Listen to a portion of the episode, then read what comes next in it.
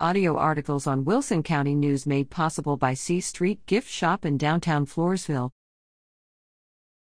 Retired school personnel to meet.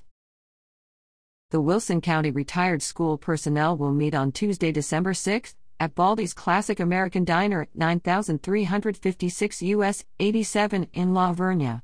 The meeting will start with fellowship at ten a m, followed by the meeting at ten thirty a m Members and guests will hear from Stockdale I S D Superintendent Todd Deiber, who will provide an update on the school district.